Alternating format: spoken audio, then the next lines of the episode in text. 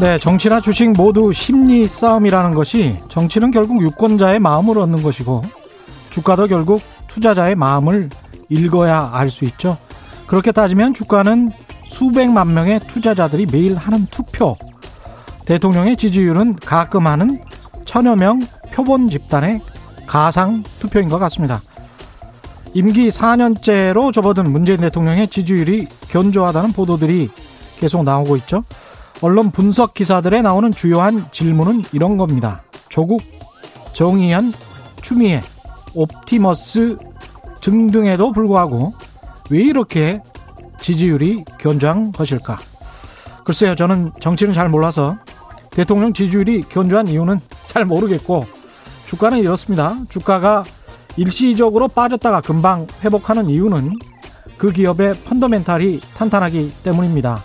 그래서 펀더멘탈을 훼손시키지 않는 상황에서 외부 악재, 안 좋은 뉴스가 쏟아져서 주가가 떨어지더라도 영업 이익만 꾸준히 잘 올리면 돈만 잘 벌면 주가는 우상향합니다. 즉 투자자의 마음을 사로잡는 기업의 펀더멘탈은 영업 이익. 그럼 유권자의 마음을 사로잡는 정치의 펀더멘탈은 뭘까요? 네, 안녕하십니까. 세상에 이익이 되는 방송 최경련의 경제쇼 출발합니다. 저는 진실 탐사 엔터테이너 최경련입니다. 유튜브 오늘도 함께 갑시다!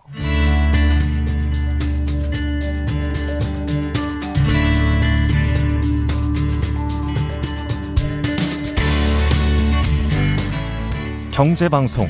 아무거나 들으면 큰일 납니다. 듣고 또 들어도 탈이 나지 않는 최경령의 경제쇼. 네, 최경령의 경제쇼. 오늘은 특별한 분을 초대했습니다. 스스로를 이렇게 표현하시네요. 나는 지금 백수다. 그런데 그냥 백수는 아니고 세상에서 가장 멋지고 화려한 그리고 가장 큰 잠재력과 파워를 가진 백수다. 아, 굉장한 자신감이죠. 도대체 이런 자신감의 배경은 뭘지 사실은 백수가 아니신 분 같은데 Dream and Future Labs의 이용덕 대표 나와 계십니다. 안녕하십니까? 안녕하세요. 예. 지금 사실은 하시는 일이 많으세요. Dream and Future Labs는 이게 기업가 및 청년 인재 양성을 위한 컨설팅 회사? 네, 맞습니다. 예. 그 젊은이들하고 그 다음에 스타트업하는 우리 젊은 기업가들 코칭해주고 예. 컨설팅도 해주고 그리고 어 제가 가지고 있는 그동안 경험과 지식을 같이 공유하면서 예. 그들의 꿈을 이뤄나가는 그런 무료로. 작업을 해주는 곳입니다. 무료로. 무료로 하고 있습니다. 예. 그리고 이화여대 겸임 교수를 하시고 주식회사 바로 AI의 대표를 하고 계시고요. 네네. 백수 아닌데 왜 이렇게 지금 하시는 일이 매- 정신이 없으실 것 같은데 어, 이 정도면 일단은 이제 예. 그 엔비디아라는 전 세계 최고의 인공지능 기술이 이끄는 회사를 예. 2018년 말로 그만두고 나와서 예. 이제 지금 아직 제대로 벌어들인 수입이 없습니다. 그러니까 백수인데요. 아, 그, 미래를 그 위해서 전에 엔비디아 이 대표했던 거에 비하면 백수다 뭐 이런 말씀이 그러니까 이제 지금은 고정 수입이 없으니까 아, 이제 그런데 다들 미래를 위해서 예. 미, 미래를 위해서 이제 그 투자를 하는 거니까 예. 그 투자는 실은 경험과 지식의 그런 value에 대한 투자니까 음. 그 value 투자가 받는 인- 우리 젊은이들도 되게 중요한 가치가 될 거고요. 그런 그렇죠. 가치를 전달하는 저의 마음은 너무 행복하고 뿌듯하니까 음. 최고의 백수입니다. 엔비디아는 최경련의 경제쇼 들으시는 애청자, 청취자분들은 뭐 많이 아실 거예요. 조그만 뭐 GPU 회사, 그래픽 회사로 출발을 했다가 지금은 시가총액이 1145억 달러 정도 되는 네네. 엄청난 회사죠. 네, 맞습니다. 거기에 이제 지사장을 네, 하셨고? 한국 지사장을 2006년부터 예. 2018년까지 13년 동안 역임했었습니다. 그러면서 꾸준히 이제 실리콘밸리에는 얼마나 오래 계셨습니까? 미국 저는 실리콘밸리. 2000년에 이제 미국 회사의 한국 이제 대표로 이제 근무를 하게 되면서 예. 2000년부터 2000 작년 올해 1월 CS까지 아. 20년 동안 실리콘밸리를 오가면서 이제 실리콘밸리 있는 회사와의 회사에서의 근무도 하고 예. 그다음에 실리콘밸리의 지금의 IT를 이끌고 있는 그 강호들이 예. 정말 작은 스타트업일 때부터 지금까지 봐왔습니다. 구글이 요만할 때부터. 예, 2000년 봄의 구글은 예. 진짜 이런 몇 명 안 되는 예. 그리고 여전히 이제 투자를 받고 있고 적자를 그러니까 프라핏을 내지 못하는 그런 조그만 스타트업이었었습니다. 아. 그래서 오늘 사실은 대표님 모신 이유가 이게 기술과 관련된 돈 되는 이야기도 좀 나중에 네, 여쭤볼. 거고요. 네네. 근데 먼저 이제 드림앤 퓨처 랩스의 대표로 나오셨으니까 청년들 그다음에 사오정 세대라고 할 수 있는 중간에 이제 실직하신 분들 창업 네네. 창업하려는 분들 이분들한테 이제 컨설팅을 해 주시는 거잖아요. 네, 그런 컨설팅도 해드립니다. 네. 어떤 내용을 하십니까 주로?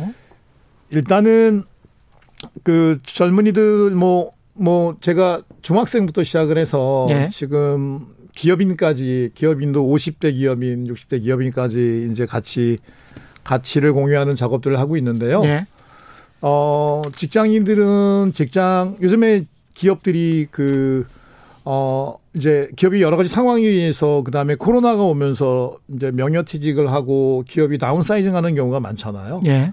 그러면 그 기업에서 일할 때 그 다음에 은퇴나 명예퇴직되고 났을 때 그 다음에 어떤 인생의 플랜이 뭐가 있나 그런 부분도 제가 코칭을 하고 같이 고민을 나누는 얘기도 해드리고요. 예. 그리고 기업인들은 현재 기업에 그리고 또 특히 요즘 가장 많이 말이 나오는 digital transformation이 뭔가 음. 그리고 현재 지난 2, 30년 해왔던 자기 본인의 본인 회사들의 어떤 그 전통적인 기업을 예. 어떻게 기술과 접목을 해서 다시 새롭게 탈바꿈을 할 수 있을 것인가 예. 이런 부분들 그다음에 젊은이들에게는 미래의 미래 본인들이 원하는 꿈을 골 세팅을 하고 도전을 하게끔 하는 그 용기를 북돋워주는 일들 그 젊은 스타트업들에게는 상대적으로 부족한 경영이란 부분에 어 컨설팅과 코칭을 해줘서 경영이라는 부분은 구체적으로 어떤 부분일까요? 그러니까 젊은 예. 스타트업들이 어떤 기술 개발에 대한 목표와 꿈과 열정과 실력이 있는데 예. 실은 뭐 우리 겨- 최경영 PD님 아시겠지만 예. 경영은 실은 기술 개발만 있는 게 아니잖아요. 그렇죠. 뭐 뭐 뭐 위험에 대한 risk risk management도 있을 거고 음. 그 다음에 인사 관리도 있을 거고 예. 그 다음에 finance 재무 관리도 있을 것이고 예. 그리고 그런 결국에는 그런 모든 일, 일련의 작업들이 이루어져서 음. 투자해서 개발해서 판매가 돼서 돈이 다시 cash flow가 환원돼서 들어와야지 예. 다시 연구개발 투자하고 비즈니스 사이클이 이루어지잖아요. 그렇죠. 그래야 영속적인 기업이 될 수가 있죠. 맞습니다. 예. 근데 스타트업들이 cash flow에 진행되는 과정에서 그런 어떤 경험에 좀 부족함으로 인해 가지고 음. 그래서 그런 부분에 제가 이제 저의 경험을 가지고 같이 얘기를 나눠주고 음. 그리고 코치도 해주고 그러고 있습니다. 그 어떻게 보십니까? 한국의 이름 벤처기업 스타트업들 뭐 좀 희망, 가능성 이런 걸 좀 보십니까? 어, 저는 우리 대한민국 현재 스타트업, 스타트업의 상태, 그, 현, 현 상태가 음. 전 세계에서도 진짜 그 저는 top 10에 들어갈 정도로 굉장히 많은 스타트업과 열정과 그리고 기술적인 background도 많이 있다 생각을 해요. 뭐가 많이 지금 생기고 있습니까? 네, 많이 있습니다. 많이 아, 있고 그래요? 많이 생겨나고 있고 예. 그리고 특히 지금 코로나가 와서 음. 지금 소프트웨어라는 플랫폼은 실은 어쩌면 스타트업들 그런 벤처에게 더 좋은 기회가 될지 모릅니다. 예. 그래서 지난 50년 100년의 전통적인 전통적인 비즈니스였던 기업들이 지금 최근의 사례가 10년 20년 된 회사들에 의해서 지금 좌초되고 그리고 무너지고 있거든요. 예. 그 무너지는 현상을 현상에 대한 것들이 바로 그 기존의 비즈니스 아이디어를 기술과 융합을 해서 예. 소프트웨어 플랫폼으로 만들어서 바꾸는 그 상, 생태계가 지금 4차 산업이 어쩌면 가장 그 핵심일지 모르는데 예. 지금 우리 젊은 스타트업들이 소프트웨어로 이끌어가고 만들어가는 부분에 굉장히 그, 어, 많이들 알고 있고 예. 그리고 그 소프트웨어는 어쩌면 스타트업들이 도전하기에 초기 투자 비용이 상대적으로 이제 제품 생산을 안 하니까 예. 소프트웨어 연구 개발로 해서 나가기 되게 좋은 찬스인 것 같아요. 예.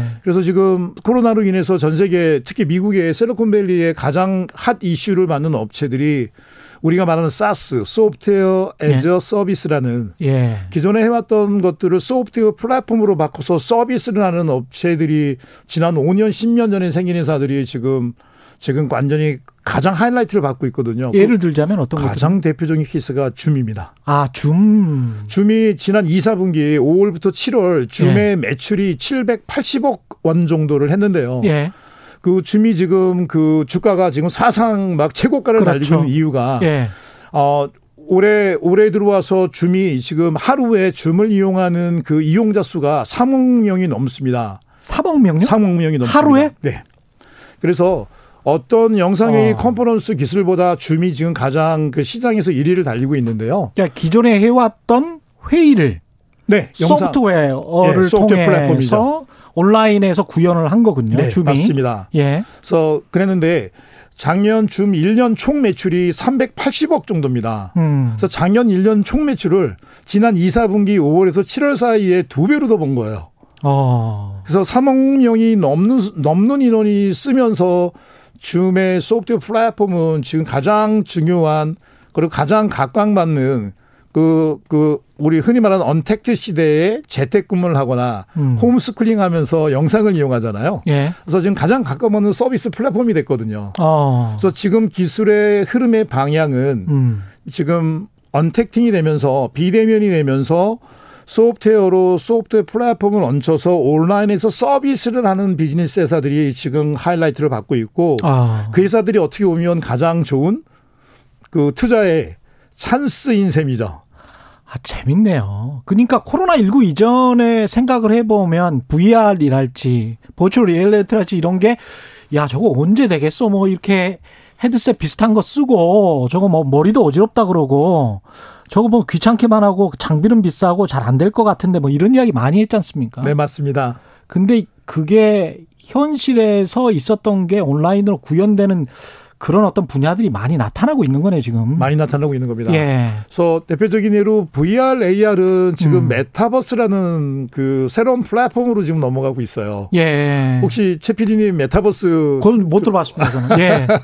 어떤 겁니까? 메타버스는 예. 그 이제 우리말로 굳이 바꾸자면 어 어떤 초가상 세계란 뜻인데요. 예. 어, 올 초에 굉장히 지금 그 하이라이트 받는 일이 벌어졌습니다. 지금 젊은이들이 하는 포트나이트라는 게임이 있는데요. 예.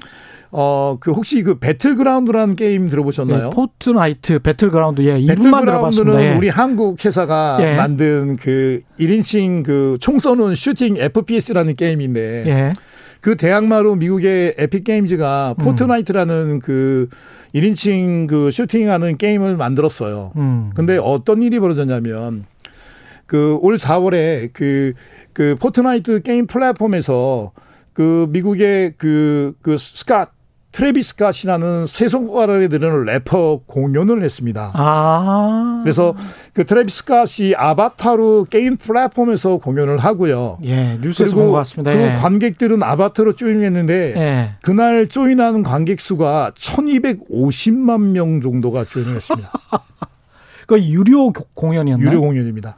즉그 예. 말은 뭐냐면 지금 밀레니얼 세대 Z 세대는 이들은 유튜브라는 영상 세대거든요. 예. 이들은 그런 영상에서 아바타로도 음. 가상 세계 속에서 본인들의 라이프나 그다음에 취미나 이런 부분을 할 수 있다는 얘기예요.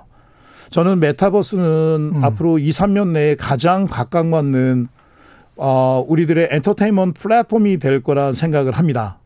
그러니까 오프라인 상에서 콘서트에서 즐겨 즐길 수 있었던 공감, 연대, 환호 뭐 이런 것들을 온라인에서도 할 수 있다는 가능성을 맞습니다. 보여준 거네요. 맞습니다. 그래서 예. 를 들어서 백화점이 지금 미국에 음. 잘 아시지만 그 최고급 prime level의 백, 자존심이 니먼 마커스가 올해 5월에 파산을 선고했거든요. 그랬죠. 예. 그리고 중저가 백화점이면 JC 페니도 파산을 선고를 그랬습니다. 했는데 예. 미국의 대형 쇼핑몰은 이제 과연 존재할 것인가가 가, 장 지금 큰 화두에 있습니다. 그렇습니다. 예. 자 그러면 니먼 마커스를 메타버스를 만드는 겁니다. 아. 그래서 니먼 마커스 백화점이라는 모든 예. 쇼핑의 행태나 예. 거기에서 일어나는 같이 뭐 취미 club life나 예. 그다음에 음식이나 그다음에 뭐 책 서점이나 모든 부분들을 메타버스로 옮겨 놓고 예. 메타버스 내에 메타버스 내에서 니먼 마커스는 그들이 해왔던 오프라인의 그런 비즈니스 행태를 할 수 있고요. 그리고 고객은 네. 그 메타버스로 들어가서 거기서 직접 코인으로 구매를 하고 오다를 내리면 물건은 집으로 오는 거예요. 예를 들면 예를 들면 예. 그래서 제가 이제 다가올 세계를 미리 그냥 제 상상의 날개를 여러분들에 전달해 드리고 있는데 상상이지만 영감일 수도 있겠습니다. 그러면 예. 현실로 다가오는 상상입니다. 그래서 음. 메타버스 플랫폼들의 앞으로의 행보는 되게 중요할 것 같고요. 음. 그래서 그 메타버스의 행보는 어떻게 보면 어 이제 오늘 이 최경영 우리 경제쇼니까 예. 투자의 하나의 그 하나의 그 아이디어죠. 아이디어일 예. 수 있는 거죠. 예. 근데 니만 마커스 같은 그런 백화점이 있었던 자리들, 부동산들 그런 것들은 어떻게 되나요? 일단은 예. 니만 마커스 파산의 가장 첫 번째 원인은 저는 어떻게 보냐면 예. 분명히 안에 그 파이낸스 문제가 있었을 거예요. 그렇겠죠. 어떤 예. 뭐 빚이나 이런 부분이 있었을 거고 음. 올해 1월, 2월부터 갑자기 현, 그러니까 cash라는 백화점은 바로 현찰로 들어오잖아요. 그렇죠. 비즈니스가 셧다운 되면서 백화점이 셧다운 되면서 음. 매출이 뭐 80% 90% 다운 되니까 그렇죠. 자금의 유동이 묶이면서 어떤 재정적인 문제가 발생됐었을 거라고요. 우리보다 코로나19가 훨씬 심했으니까요, 거기는. 예. 그 가장 대표적인 케이스가 음. 지지난주에 발생된 일인데 예. 미국 뉴욕의 타임스퀘어에 가면 음. 타임스퀘어에 있는 호텔들은 정말 그, 그 호텔에 묵기가 하늘의 별 따기입니다. 그리고 예. 1박에 뭐 500, 뭐 50만 원, 100만 원, 예. 그리고 연말에 다가가면 갈수록 잡지도 못하는데요. 음. 미국 뉴욕의 그 타임스퀘어 한 도심에 힐튼 호텔이 있어요. 예. 약 4, 50년 있는 곳인데 저도 음. 호텔에 가서 같이 커피도 먹고 그랬지만 음. 그 힐튼 호텔이 올해 10월 말로 closure입니다. 아, 문을 닫아요?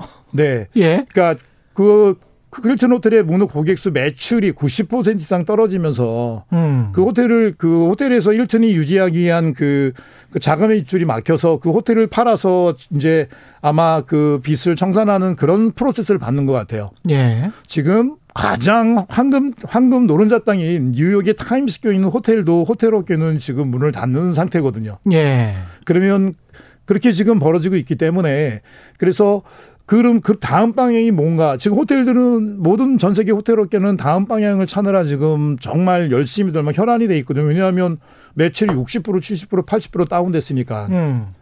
그래서 이 비대면으로 이루어진 행동의 제약으로 발생되는 것들은 예. 위기이지만 실은 그거를 다음 next를 어떻게 만들 건가를 바라보는 거는 저는 기회라 생각을 합니다. 음. 그래서 그 기회가 지금 SaaS 업체들, 클라우드 업체들, SaaS는 전부 다 클라우드 위에서 쓰거든요. 예. 그러니까 SaaS 업체들, 클라우드 업체가 지금 코로나가 오면서 5월, 2월부터 가장 각광을 받고 음. 기술로서 인정을 받고 큰 비즈니스 결과를 맞는 그런 상황이 계속 이어지고 있는 거죠. 예. 아니 실리콘밸리에 20년 계셨으니까 이게 그 사람들은 어떻게 해서 그렇게 기술 IT 선진국 정도가 아니고 뭐 세계를 리드하는 그런 회사들이 이렇게 계속 나올 수 있는 겁니까? 어, 한 예로 오늘 새벽 3시에 예. 애플이 어, 이제 신제품 기술 발표를 했습니다. 그랬죠. 애플은 예. 매년 3월, 9월 이제 발표를 하는데 이제 오늘 새벽에 발표가 됐고 그리고 애플 CEO 팀 쿡이 나와서 음. 또 이제 앞으로 끌어갈 새로운 기술을 발표를 했는데 예. 지금 작년 9월과 올해 9월에 그 애플 CEO 팀 쿡이 발표한 내용이 달라집니다. 음. 자, 어떻게 달라지기 시작하냐면 실은 애플은 올 8월 말 9월에 시가총액으로 전 세계 1위 업체가 됐습니다. 예. 그동안 전 세계 시가총액 1위는 사우디아라비아의 아람코 그룹, 석유로 받는 아람코 그룹이 항상 1등을 해왔었거든요. 예. 근데 애플이 전 세계 시가총액 넘버 원으로 등극을 하게 됩니다. 그리고 음.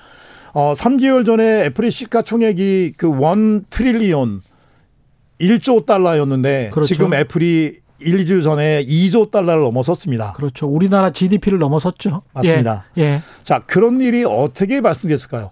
실은 애플은 여러분들 아이, 아이 애플의 아이폰의 매출은 전체의 50%밖에 안 됩니다. 음, 전 세계 예. 최고의 서비스 플랫폼 회사로 애플은 변모를 해가고 있고요. 예. 그래서 작년 2019년 9월에 애플 실리콘밸리 본사 팔로알토의 본사에서 그때 팀쿡 CEO가 기술 발표한 것이 애플은 이제 더 이상 하드웨어 업체가 아닙니다. 우리는 서비스 플랫폼 업체입니다라고 발표를 했습니다. 음. 그래서 오늘 새벽에 저는 이제 그걸 보고 왔는데요. 예. 오늘 새벽에 팀쿡 CEO가 뭐라 얘기를 뭐를 얘기를 하냐면 음. 이제 이제 비대면이니까 이제 그 관계가 없이 얘기를 네. 했잖아요.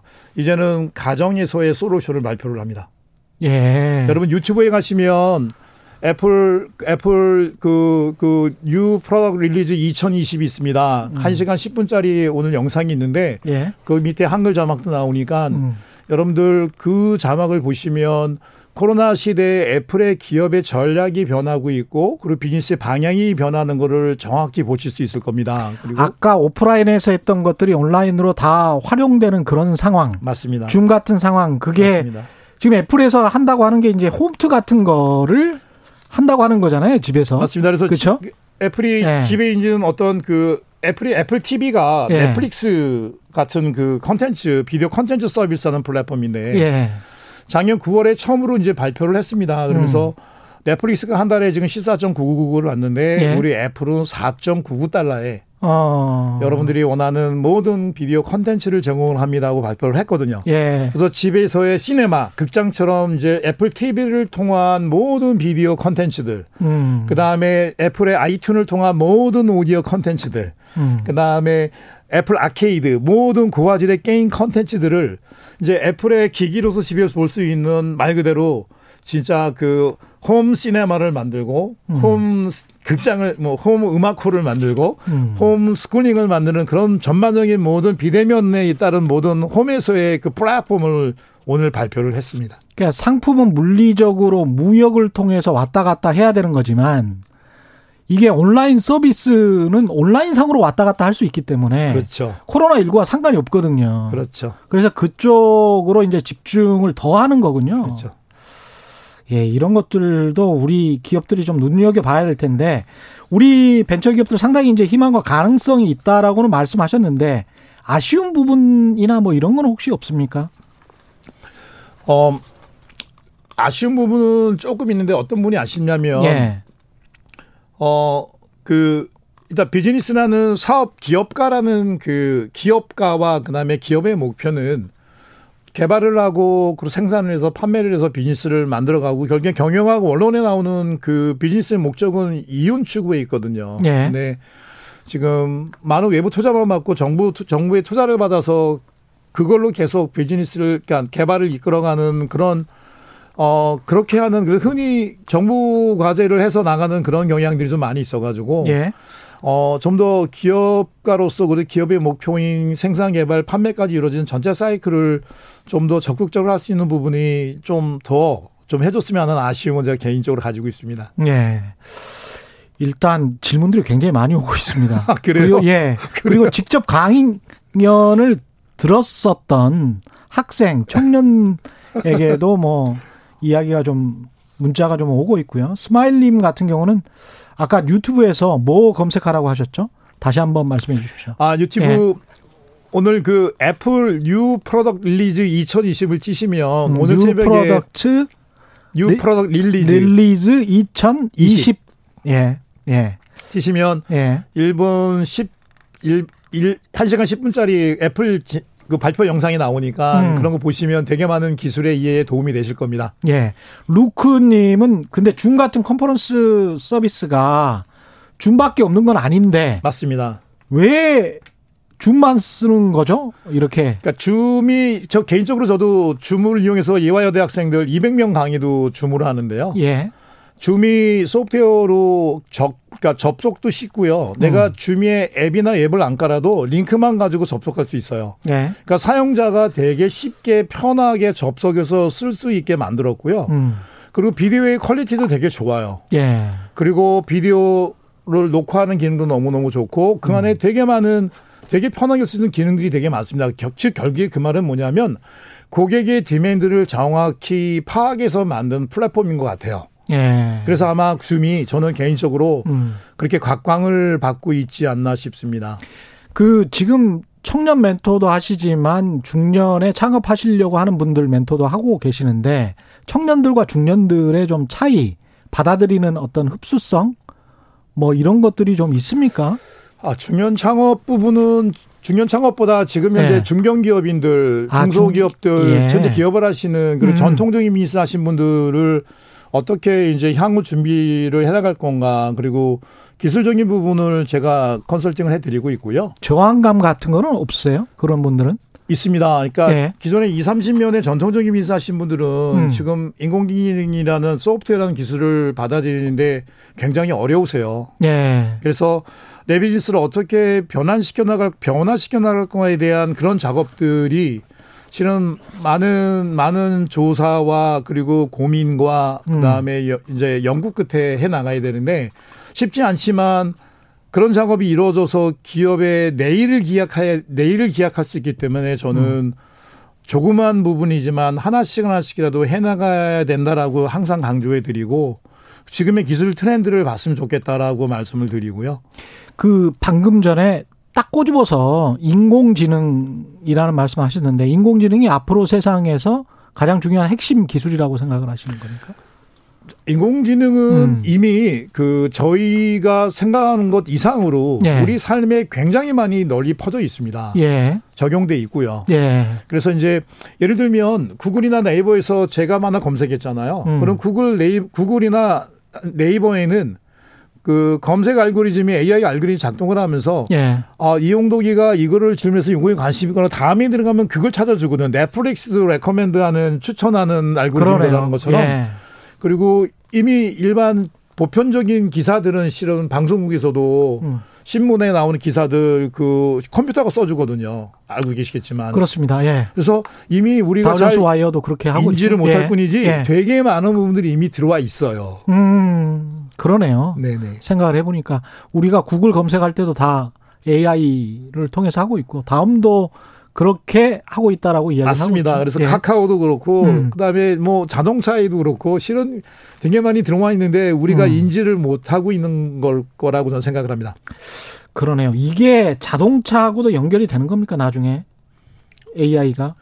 그렇죠. 어, AI는 일단 예. 지금 여러분 그 우리 뭐 자율주행차. 현대자동차뿐만 예. 아니라 지금 저 auto cruise도 cruise라는 function이 있습니다. 그죠? 그렇죠, 그렇죠. cruise도 실은 그 안에는 인공지능의 일부 알고리즘 소프트웨어가 들어가 있습니다. 아, 그래서 이제 자율주행차라는 부분이 바로 전부 다 인공지능 기술로 뭉쳐진 소프트웨어 플랫폼인데요. 예, 자율주행차 개발은 전부 다 많은 인공지능 기술이 들어가 있어요. 그래서 음. 한 예를 말씀을 드리면 예, 이제 운전을 하다가 지금 저희가 졸잖아요. 예, 그럼 우리 조는 조는 거를 카메라가 저희 얼굴, 저희 눈동자를 보, 이제 계속 카메라가 추적을 하면서 예. 저 운전사가 자는거나라는 거를 딱 인지할 때 운전사에게 알람을 주거나 음. 그래서 졸음을 깨게 하는 예. 그런 부분도 그 비전, 그러니까 비전 처리를 한 인공지능 소프트웨어가 들어가 있는 거죠. 예.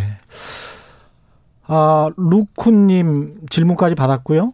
천상 가브리엘님. 그 앞서서 이제 킹선님부터 이야기하죠. 킹선님 문자는 핀란드도 노키아로 먹고 살다가 노키아가 어려워지면서 벤처기업 육성으로 훨씬 더 좋아졌다고 하더라고요. 이거는 노키아에서 이제 파생된 기업들도 많았었죠. 노키아에서 파생된 것도 있었고요. 예. 그리고 노키아가 어쩌면 음. 그, 그 스마트폰에서 실패 이후 굉장히 큰 어려움을 겪었는데 예. 노키아의 경영진들이 이제 발 빠르게 음. 이제 다시 내일을 기약할 수 있는 변화에 적극적으로 나서면서 예. 벤처기업도 육성을 했고 그래서 좀 노키아는 다시 지금 회생하고 있다라고 지금 얘기들을 하고 있습니다. 네. 천상 가브리엘님은 기업하기 힘든 이유는 우리나라 투자업체들이 벤처 투자를 안 하기 때문이죠. 이렇게 이야기하셨는데 이 의견에는 동의하십니까? 어, 안 한다는 부분은 네. 이렇게 저는 말씀을 드릴게요. 그러니까 동의를 한다 안 한다가 아니라 음. 지금 아직도 벤처 캐피탈과 정부는 일단은 굉장히 그 투자 부분에는 되게 많은 그, 그 관심과 그리고 계속 그 아주 주시하고 있거든요. 예. 근데 이제 어, 최근에 코로나 때문에 약간 주춤거리는 경향은 있습니다. 하지만 지금 소프트웨어나 인공지능이나 그렇게 지금 개발되어 나가는 그 그런 스타트업이나 벤처에게는 지금도 되게 많은 투자를 하고 있고요. 예. 그리고 저는 지금 제 주변에서 봤을 때 그 부분은 계속 열심히 체크하면서 하고 있는 걸로 알고 있습니다. 예. 아, 질문이 꼭 관련은 안 돼 있는 것 같은데, YK님 질문은 한국 웨이브도 네이버 TV도 방송사 프로그램도 왜 미국이나 유럽에서 제공이 안 되나요? 무슨 이유죠? 뉴스나 유튜브에 올리는 것만 볼 수 있어요. 왜죠? 뭐 이렇게 말씀하셨는데, 그 계약이 안 돼 있기 때문에 그렇습니다. 예. 아주 간단하게 말씀드릴게요. 예. 계약이 안 돼 있습니다. 예. 그 4405님, 바로 AI에서, 바로 AI라는 지금 스타트업도 하고 계십니까? 네, 지금 인공지능 스타트업도 경영하고 있습니다. 4405님은 바로 AI에서 대표님 강의를 들었던 수강생인데, 네네.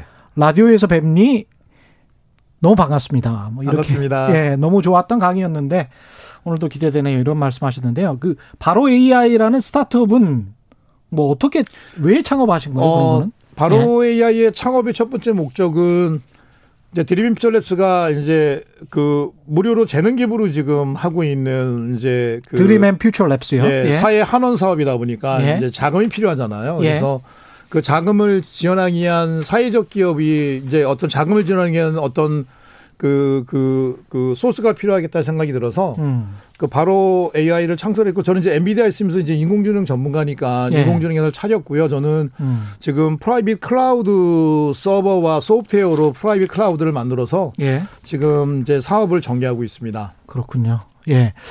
실리콘밸리와 우리 지금 여기에서도 이제 벤처 창업이랄지 이런 것들 컨설팅 하고 계시니까 우리 지금 벤처 창업이랄지 이런 것들과 크게 다른 점들을 좀 자세하게 좀 이야기를 해 주십시오. 그러니까 실리콘밸리와 예. 한국의 생태계를 예. 말씀하시는 거죠. 예. 어 저희 좀 경험으로 부족한 부분들도 좀 네, 많이. 저희 경험이 예. 어 어떻게 보면 이제 주제 논문 얘기도 뭐 대답이 있을지 모르겠지만 예. 하나 한 명의 기업인으로서 느꼈던 내용을 제가 솔직하게 말씀을 드리면 예. 어 미국 실리콘밸리의 생태계와 한국 아까 그러니까 미국 실리콘밸리의 스타트업 생태계와 한국 스타트업 생태계가 다르다는 건 뭐냐면은 음. 어 한국은 스타트업의 ROI에 좀 결과를 어떻게 취할 동에 좀 많이 포커스가 맞춰져 한국은 있고 예. 미국 스타트업의 투자자들은 실은 potential 그러니까 미래의 잠재력에 많이 보는 것 같습니다. 그래서 음. 미국의 기업들이 내가 잘 못하거나 모자란 부분이 있을 때 그 기술을 가지고 있는 스타트업을 합병하는 데 주저하지 않아요. 그래서 나의 부족한 부분을 예. 그 기술로 메꿔서 나를 더 내가 원하는 튼튼하고 그리고 어 기술을 제대로 만들기 위한 작업들을 해 나가고 있거든요. 그래서 음. 그런 어떤 미래의 잠재적인 가치를 바라보는 실리콘밸리와 그리고 한국은 투자에 대한 결과를 좀 더 많이 보- 많이 바라보는 그런 부분들이 좀 다른 것 같아요. 그러니까 ROI라는 건 투자 대비 수익인데 맞습니다. 그걸 뭐 길게 보면 결국은 이제 투자 대비 수익이 나야지 벤처 네. 투자를 하는 거니까. 근데 그걸 당장 단기간으로 바라본다는 말씀입니까? 한국은? 기간도 한 이유가 될 수 있겠죠. 예. 기간도 이유가 될 수 있을 거고요. 하지만 어 기술 같은 경우도 기술을 하- 실리 콘밸리 기술을 합병해서 내가 더 큰 시너지를 만들어서 더 큰 밸류를 만드는 작업들을 하고 있는 거죠, 미국은. 어, 그럼 기술을 사거나 아니면 벤처 기업을 육성을 할 때도 당장에 필요한 응용 기술 쪽으로 한국은 많이 생각을 한다는 네, 그럴 말씀이나요? 수도 그렇게 생각할 수 있습니다. 예. 줌이 한 가지인데 음. 2011년에 줌은 창설됐습니다. 예. 물론 줌의 CEO가 물론 이제 시스코에서 근무하다 나온 그 이제 그런 것도 있었지만 음. 줌이 2011년에 나와서 지금 그 2020년에 이렇게 큰 비즈니스를 만들 수 있던 지난 9년의 역사는 실은 되게 짧은 역사거든요. 예. 근데 그 그들이 2013년 말인가 2014년 초에 처음으로 이제 그줌그 비디오 컨퍼런스에 대한 그 이제 샘플을 발표를 해 베타 버전을 발표를 하는데 예. 그 뒤로 수많은 작업이 이루어졌지만 많은 그 미국의 투자자들이 그들이 끌어갈 미래를 봤습니다. 근데 그 미래가 미래를 보고 투자를 했고 미래가 6년 뒤에 코로나로 더 큰 부밍업이 되면서 투자자들은 뭐 진짜 우리 흔히 말하는 말로 이제 대박 난 거죠. 음. 그래서 이제 그런 어떤 미래의 기들의 기술의 잠재력이 시간이 걸려도 나올 수 있을 거라는 어떤 그런 부분에 대한 좀 장기적인 관점의 투자 이런 부분들이 어, 좀 더 우리 국내 생태계도 좀 있- 있었으면 하는 그런 바람을 좀 가져봅니다. 근데 이제 대기업이나 이런 쪽에서는 또 속으로는 그런 생각을 할 수도 있겠습니다. 당장에 투자를 해서 뭐 좀 수익이 나야지 뭐 투자를 할 텐데 이게 뭐 너무 멀리만 보다가 몇 개는 다 실패하고 뭐 이런 경우가 있을 수가 있어서 이 스타트업이나 벤처 기업이 우리 경제에 정말 긍정적인 역할을 할 거다 그런 믿음이 있어야 될 것 같은데 그렇게 믿고 계시는 겁니까? 저는 예. 저는 지금 그러니까 지금 2020년 오늘의 음. 스타트업들은 흔히 우리가 말하는 4차 산업혁명의 가장 중심에 있는 소프트웨어나 인공지능 부분을 다루는 스타트업이 되게 많거든요. 예. 근데 이제 지금 그런 부분들은 지난 한국의 기업을 이끌어 오신 분들이 하는 기업도 있지만 그 기술을 4차 산업혁명 기술을 모르시는 기업들은 실은 어떻게 보면 아킬레스건이거든요. 음. 그래서 지금 스타트업이나 젊은 벤처들이 끌어가는 소프트웨어와 인공지능 기술로 나가는 이 생태계는 하나의 굉장히 중요한 생태계라 저는 봅니다. 예. 그래서 이 생태계가 기존의 기업과의 어떤 융합도 그다음에 접목이나 그래서 실은 10년 전만 해도 배달의 민족 우리 생각 못 했잖아요. 그랬죠. 예. 그리고 배달의 민족은 아파트 한 단지 내에서는 이제 그 배달 로봇이 배달을 하는 테스트도 지금 하고 있거든요. 한국에서요? 그럼요. 야. 그래서 배달의 민족이 한 아파트 단지에 만약에 물건이 갔으면 이제 음. 배달 로봇이 쪽 그 이름이 뭐더라 이름이 제가 까먹었는데 예, 좌우지간. 배달 로봇이 조그만 로봇이 뽀뽀뽀 다니면서 집에 이제 물건을 배달을 해요. 아, 배달 로봇은 상주에 있어요. 그 아파트 단지에. 아닙니다. 갖고 아마 예. 그 그거를 그 어떤 그 카고 같은 트럭에 넣어서 갈지는 아직 예. 잘 모르겠는데요. 예. 아무튼 그런 새로 바뀌어지는 생태계는 지금 우리 젊은 스타트업들이 어떤 도전이라는 음. 도전은 어쩌면 스타트업들이 하기 더 좋은 건지 몰라요. 기존에 음. 오랜 기업을 이끌어시는 분은 그런 도전에 좀 어려울 수 있는데 그래서 예. 스타트업들이 이 생태계는 과감하게 도전하고 변화시켜가는 부분은 되게 중요한 부분이라 저는 생각을 해요. 예. 그래서 그런 부분을 잘하는 나라가 이스라엘이 되게 잘하잖아요. 그렇죠, 그렇죠. 김하신님은 아주 핵심적인 질문을 하신 것 같은데요. 기존 제조업체는 어떻게 변화해야 하는지 이 질문을 하셨습니다. 그러니까 기존 제조업체는 정말 다 오프라인에 집중해 있고 어떻게 보면 과거의 기술에 집중해 있는데 지금 말씀하시는 것들은 상당 부분이 로봇이랄지 AI랄지 뭐 소프트웨어 강조를 하셨으니까. 그 굉장히 너무 광범위한 질문인데 예. 기존 제조업체를 그냥 일반적으로 얘기를 하면 음. 이제 연구, 개발, 생산, 판매에 왔잖아요. 예. 그럼 연구, 개발, 생산, 판매 모든 프로세스에 어떤 한 부분이라도 요거를 소프트웨어나 인공지능 기술을 도입을 해서 좀 더 효율적으로 효과를 가질 수 있다면은 음. 그러니까 크게 바라보면 저는 되게 어려울 것 같아요. 작은 부분인데 그 중에 가장 중요한 부분이 지금의 소프트웨어나 인공지능 기술이 바로 데이터입니다. 데이터.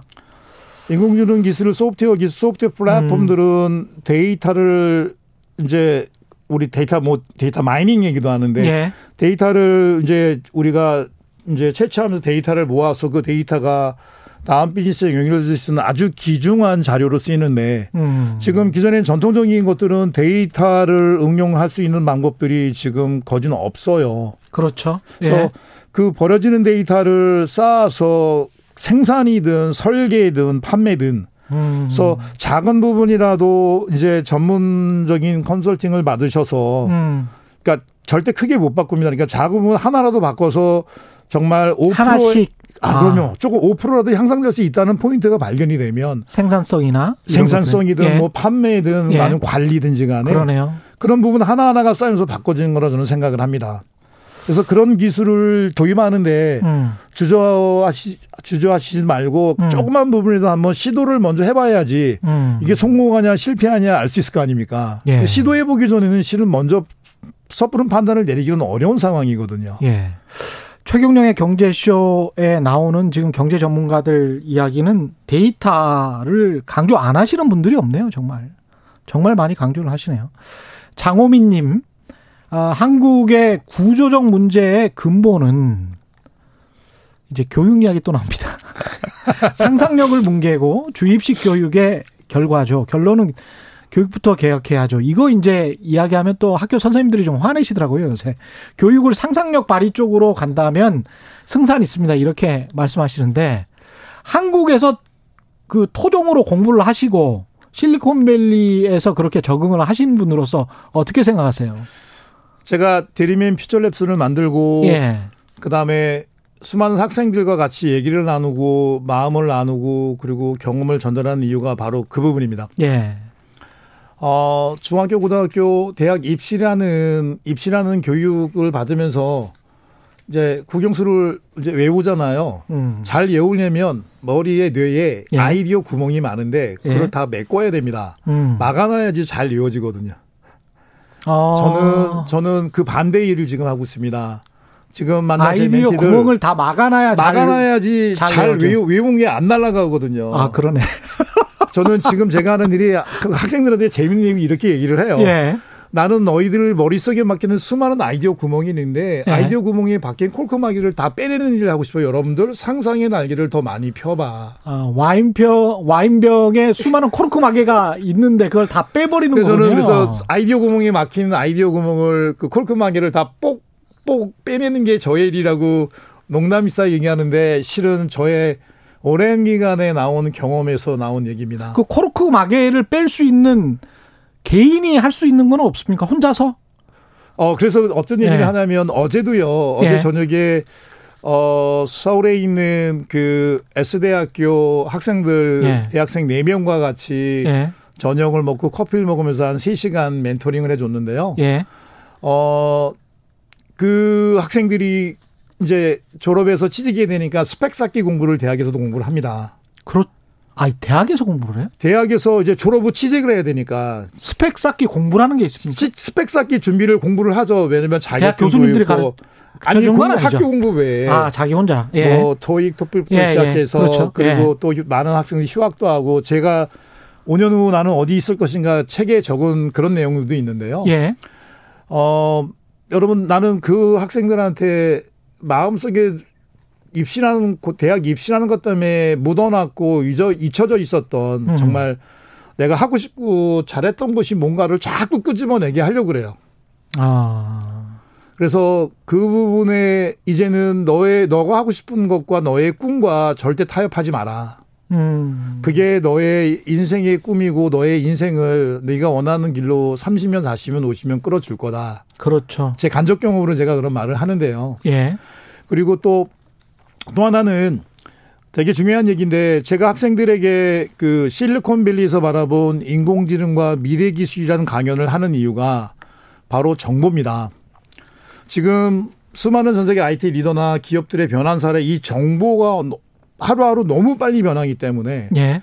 이 정보, 그러니까 학교에서 배우는 그 학업이라는 지식의 공부와 그 다음에 세상이 변화가는 정보를 같이 그 정보의 공부를, 정보의 습득을 같이 하면 지식은 생각의 깊이를 깊게 넓게 만들어주고요. 음. 정보는 한 단계 올라가서 좀 더 멀리 바라볼 수 있게 만들어준다고 저는 얘기를 합니다. 예. 그 말은 시야가 좀 더 넓어진다는 얘기죠. 그렇죠. 그래서 학문적인 지식과 정보의 지식이 같이 결합돼서 내가 정말 좋아하고 하나는 상상의 나래를 피라라고 제가 계속 얘기를 하면서 음. 절대 마음속에 정말 하고 싶은 것들을 가다 놓지 말라 말아라고 얘기를 하고 예. 그리고 그리고 그거 나왔으면 한번 틈틈이 그 부분에 대한 책을 읽을 때 조금씩이라도 공부를 해서 정말 정말 한번 도전해 봐라 한 발자국 움직여 봐라 실행에 움직여 봐라라고 저는 항상 얘기를 해요. 그렇게 하면 청년들이 미래에 대한 불안감 다 있을 겁니다. 그런 거를 좀 없앨 수 있을까요?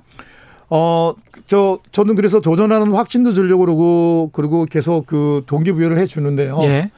어, 물론 뭐 불안감은 해소되지 않겠죠. 음. 하지만, 어, 그런 부분도 아예 생각지도 안 했던 경우가 워낙 많기 때문에. 예.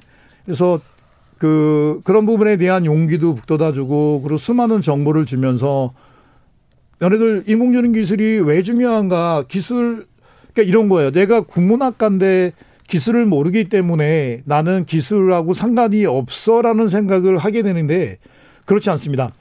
자, 국문학과가 만약에 어떤 국문, 국문학과에 관계된 사업을 생각을 해요. 예. 근데 그거를 기술과에 어떻게 접목을 할 건가 기술을 바라보는 눈은 이해는 도는 가지고 있어야지 음. 이 부분을 어떤 기술을 그 해당하는 기술자를 찾아서 같이 콜라보해서 그렇죠. 기술을 확보하는 그게 아이디어를 기술과 융합해서 플랫폼에 얹히는 작업 그게 지금 오늘의 기술의 방향이거든요. 그렇죠. 예. 그래서 국문학과든 무용과든 음. 뭐 경제학과든 컴퓨터공학과든지 간에 음. 기술을 바라보고 아이디어와 기술의 접목이지 아이디어가 먼저입니다. 그래서 아이디어와 기술의 접목을 어떻게 풀어가느냐가 관점인데 그래서 기술에 대한 이해도를 넓히기 위해서 뭐 문과이과 상관없이 예. 계속 기술을 바라보는 눈 을 제가 가지게끔 계속 작업을 해왔던 게 그들의 상상력의 날개를 펴게 해주려고 제가 그런 일을 해왔던 겁니다. 예. 준하님은 단순히 이렇게 이제 평가를 하셨는데 이렇게 말하시는 분들도 또 많습니다. 그냥 벤처 성공은 운이 99다. 어떻게 저는, 생각하십니까? 저는 절대 그렇게 생각 안 합니다. 아, 그렇게 생각하지 않으세요? 예. 어, 오히려 99%가 노력이고 올바른 방향의 진행이고 열정이고 아이디어고 네. 그랬을 경우에 1%의 운이 저는 100%를 만들어주는 생각을 해요. 음. 99%의 운이라면 이 세상에 성공 안 할 사람이 누가 있겠습니까? 그렇죠. 저는 예. 99% 운이라 생각하지 않습니다. 음. 극봉님은 이런 말씀을 하셨네요. 그냥 독과점할 아이디어가 아니면 투자를 안 해줌. 벤처 투자에 너무 짭니다. 이런 한국 벤처 투자 문화에 관해서 이야기를 하셨는데 어떻게 보세요, 이건? 정말 오늘 받은 질문 중에 가장 어려운 질문이고요. 예. 어, 결국엔 그 투자자들이 투자를 결정을 내릴 때 바라보는 관점은 두 개일 것 같아요. 음. 이 기술의 실현 가능성이고 그 예. 기술의 실현 가능성이 어떻게 ROI 결과가 나올 건가인 것 같아요. 그래서 예. 그런 부분에 좀, 좀 아주 각박한 점수가 나온다는 얘기는 음. 어떤 미래 실현 가능성이 좀 낮거나 ROI가 안 나왔을 좀 그렇게 그러지 않았을까라고 그냥 말씀을 드리고 싶습니다. 음. 아, 기술과 관련된 돈 되는 이야기를 제가 사실은 중간중간에 나왔어요. 나왔는데 마지막으로 질문을 그 질문을 좀 종합적으로 좀 드리고 싶습니다. 기술과 관련된 그 돈 되는 이야기 어느 쪽 방향으로 지금 간다 기술은 예. 일단 아까 말씀드렸지만 예. 그, 그 지금 비대면이 이루어지면서 이제 온라인으로 다 소프트웨어 플랫폼의 서비스 플랫폼을 이용을 하거든요. 그래서 음.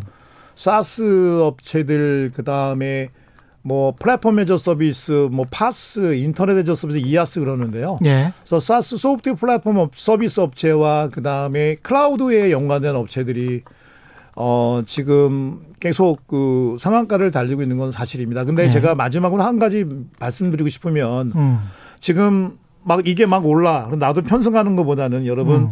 어 줌이라는 업체가 갑자기 떴어요. 그러면 줌에 들어가서 구글에서 줌 딱 치면 수많은 기사들이 나오는데 예. 뭐 때문에 이 기술이 지금 이- 그 기술을 이해하는 노력만 좀 하시면 여러분들 어, 어떤 투자 포트폴리오 만드는데 좀 많은 그 어, 그 오류를 범하지 않을까 제가 조용히 말씀드리, 말씀드리고 싶습니다. 그래서 네. 여러분 저 회사가 어떤 기술로 지금 이렇게 하고 있고 그 기술이 어떻게 앞으로 어떻게 전환, 저- 번져나갈 건가 음. 진행돼 나갈 건가를 한 번만 계속 고민을 좀 해보시면 그냥 문과생이라도 기술에 대한 일반적인 이해는 꼭 가지고 있어야 된다. 아, 그 말씀 그럼요. 저는 그렇게 생각을 합니다. 계속 강조하시네요. 네네. 대표님 앞으로 계획은 어떻게 저는? 예. 지금 드림처리스 플랫폼을 이제 한 지 이제 1년 8개월 지났는데 음.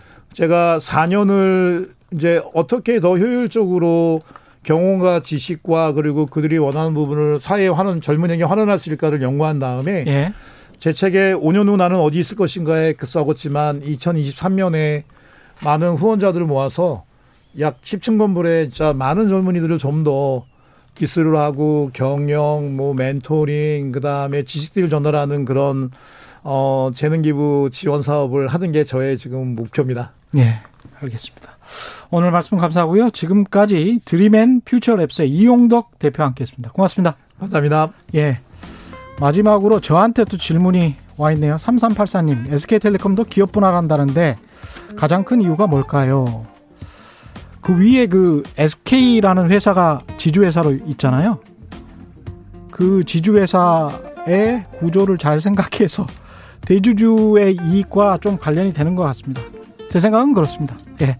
제 생각이었습니다. 지금까지 세상에 이익이 되는 방송 최경련의 경제쇼였습니다. 고맙습니다.